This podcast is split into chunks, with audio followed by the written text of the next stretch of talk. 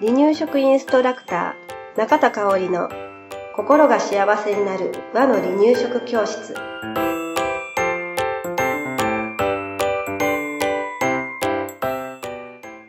第120回です。番組アシスタントの山本智子です。よろしくお願いします。はいよろしくお願いしますえーと前回は離乳食初期のねお話をしたんですけれど、はい。離乳食中期、のお話を今日はしていきたいと思います、えー離乳食中期というのは7ヶ月うんうん。頃から8ヶ月ぐらいの赤ちゃんですね、月齢で言うと、うん。まああの離乳食を6ヶ月からスタートした子は8ヶ月9ヶ月でも大丈夫な時期なんですね。はい、ではね離乳食の中期なんですが、うん。初期とどのように違うかというと、えー離乳食の刻み方が変わってきますね。えー初期までは裏ごしをしてきたんですけれど、はい中期からはみじん切りに変わります。はい。でみじん切りに変わった途端食べなくなっちゃったりとかね。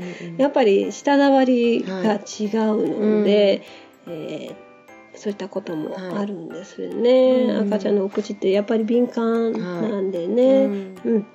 えーそういったことも踏まえながらお話をしていきたいと思います。はい。はい、ではね、えー離乳食中期なんですけれど献立の立て方、うん。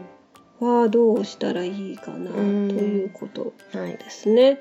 えーまあ大事にしてほしいことが、うん。一つの献立一食の献立の中に、はい。えーお米、まあ、うん。おかゆ、うん。あのそれから野菜と、うん。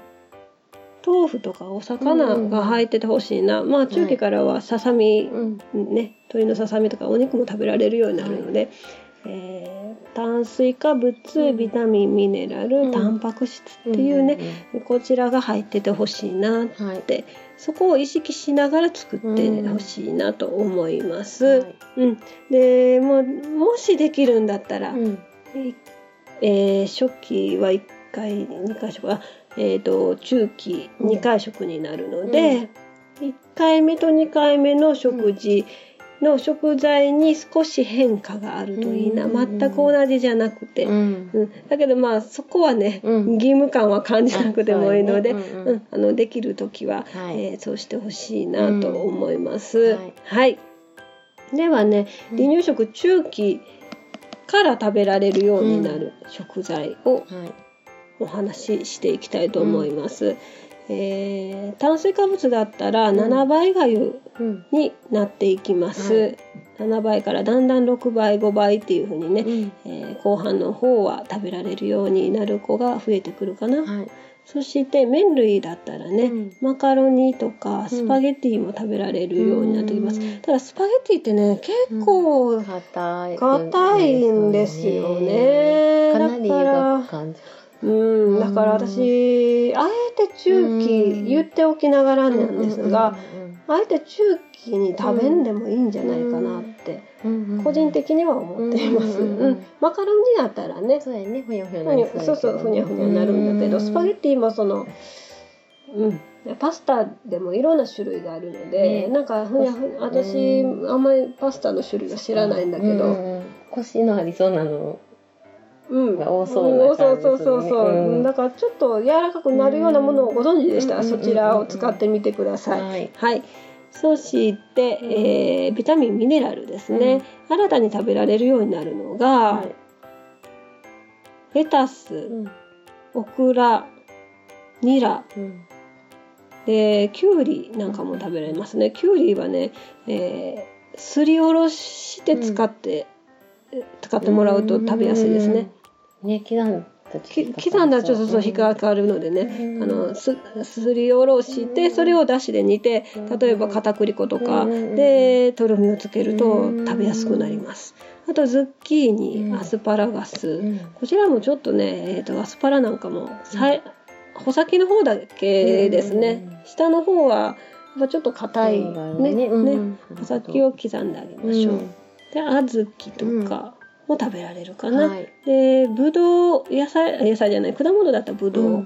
ね、えーそれから後半の方になってくると、はい。春う菊ん。も食べられるよね。たただ春菊もうん。ちょっと匂いがきつ,、うんううん。んきつかったりね、はい。苦手だったりする子もおるかな、うちの子はいまだに苦手かな、あの小学生の子はね、うんうんうん大人も好きな人は好きやけうどね。ん私は大好きなんだけどね、うんうんやっぱり、うんね。ね好き嫌いうん。があると思うので、まあまあ赤ちゃんの様子見ながら、ではい。ピーマンもですね、うん。これはなんかもう子供が苦手なね。ね、ううん。んやっぱねこういうね苦い春菊もピーマンもそうなんだけど、苦いものってなんだ生命の危機を感じるような、食べ物やと思うんですね。うんうんうんだから本能なんですよ、うん。うんうん自分を守るためにも食べない部分もあると思うから、無理はしなくうていい。ん。ピーマンもうち息子は今だ今は好きやけど、うん。小学生になってからやったかな、うん。なんか油で炒めて醤油と鰹節かけたやつが、うんうんうん。まあピーマンっていう料理。料理が あの美味しく感じ始めた時期があったんですよ。なんでやったんかな。なんやろうね。家で作ったんかな。うん。家庭菜園かなんかやったかもしれないです。だから本当に家で作ってるから、本当にピーマンっていう味のものやったんですけど、うんんだからねあのゆっくりうん。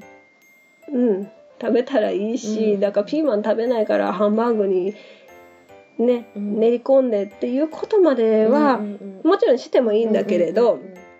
そこまで頑張らなくてもいいかなって、うんそうですね。ね。うんうんうん。あしてもいいんだよ、ううん。んしてあピーマン今入っててうん。入ってたんだよ。食べられたね。すごいねって伝えることもいいんだけれど、うん。えっ、とそれでなんかハンバーグ恐怖症になっても困るので。それであのあピーマン食べれたんだって、うん。あのうん。前向きにいける子やったらもちろんそれで OK なんだけどそこで「あお母さん、あうん僕の好きなハンバーグにまでピーマンを入れた」っていうのでそうだよね。ちょっと受ける子もいるから あのなんやろその子その子の性格を見ながらねうん。判断してほしいなと思います。うん。で、まあ、何が大事かって言ったらどの食材もそうだけど、うん。親が美味しそうに食べてるかどうかっていうところを子供は割と判断してます。うん。ですね周りの大人だったり、まあ同級生でもいいんですけれど、うんうんうんが、えーその食材を美味しそうに食べてたら、うんやっぱり興味を持ってくる、食べてみたかったですうん。する時期がやってきます、うん。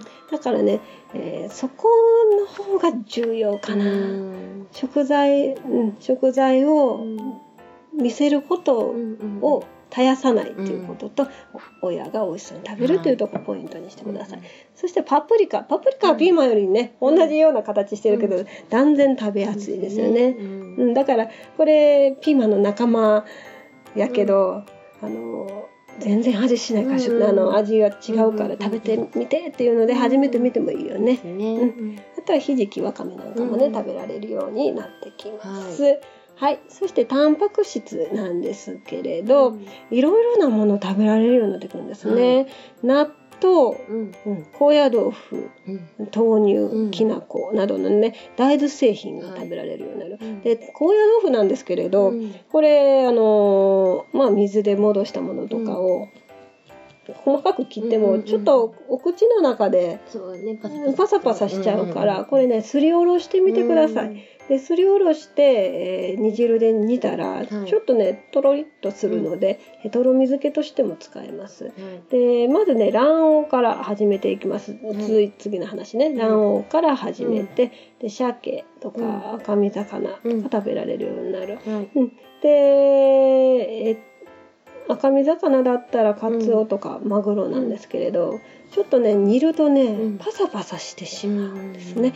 だから、えーもし食べにくいようだったらほぐしても食べにくかったら、はいえーとろみをつけてみはいるというのも大事。うんそれからお肉だったらまずは鶏のささみから始めましょう。脂肪がね、うんえーないということでね。でそれに慣れた鶏の胸肉です、こちら皮も脂肪もまあ脂肪ちょっとだけついてると思うので、取り除きましょう、はい。であと乳製品もうん。食べられるようになってきます、えー牛乳なんですけど飲み物というよりは調理するものとして、はいえー使ってみましょう、うん。それからプレーンヨーグルト、うん。うんあとはねチーズはねカッテージチーズがおすすめですね。はい。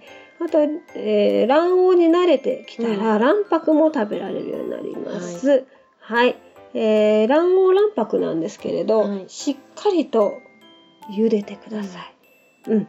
まああのー十まあ卵の大きさとか火の強さも関係してくるんだけれど、うん。15、6分は最低でも湯がいてほしいなで、うんうん。えー割った時の目安だけれど、うん。卵黄が、うん卵黄火が通ってなかったらうん色が違いますよね。わかります。うん、わかりますね、その色がしっかりと黄色になってることが大事ですね。うんはい。うん、なんかもうちょっと赤みがかった黄色の時うんはまだ半熟なので、うんうんしっかりと中まで火を通すということが大事です。はい。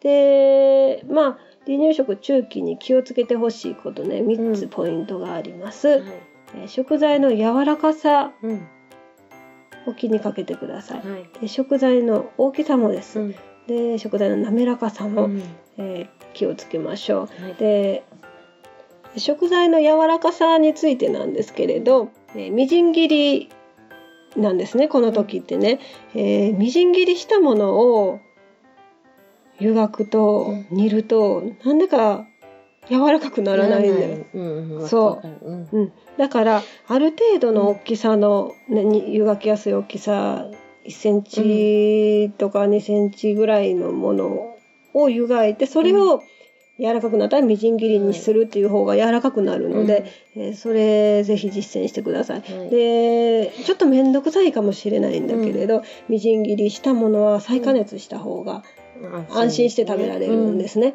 あの包丁とまな板使うんでね。うん。うんだから、えーある程度の手順としてはある程度の大きさに野菜を切る、うん。人参なんかのところにね、えーで煮る取り出してみじん切りにする、うん。それを再加熱する、うん。それから赤ちゃんに与えるということを大事にしてください。はい、ではね中期、これで終了したいと思います。はい。でね今ねこれ収録してる間に息子が帰ってきたんですよ。食べない食べなかった息子さんが。はいお帰りなさい。ただいまです。でねあの出演したいっていうんでねあじゃあインタビューするわっていう話をしたところなんですけれど、はい。はい。えっ、とあなたは赤ちゃんの時食べませんでしたがはい。今は食べることが好きですか？嫌いですか？大好きです。そう大好きな子に育ったんですね。えっと何が一番好き？今は何でも好き。であ何でも好き、うん。何でも食べるようになったよね、うん。苦手なものってほとんどないよね、す。うん。えーし強いて言えば苦手なものは何？キムチとかが。あそうそう食べなくてもいいものね、うんうん私とね娘はねキムチ大好きなんですけどね、うん息子ちゃんはキムチが嫌いでね、うん。匂いも嫌やな,、うん。うん。なキムチ食べた臭い口でやってきたらめっちゃ嫌がるな。そうそうっていう感じでね、うん。本当にね、あのー今悩ん食べなくて悩んでるお母さんね、何でも食べる子に育つので、うん。あのー気長に、うん。うん離乳食取り組んでもらえたらいいかなと思います。はい。はいはい。最後に一言何かある？えーっと、はい大きい声で。ありません。はいということで、えー第、えー120回終了したいと思います。はいありがとうございましたはい、ありがとうございました。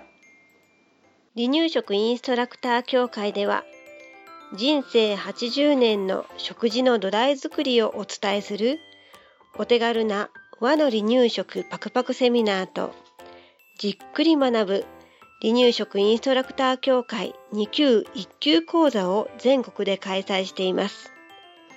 また、2018年11月からは離乳食の専門講師を育てる離乳食インストラクター養成講座を行っています。詳しくは離乳食インストラクター協会ホームページをご覧くださいね。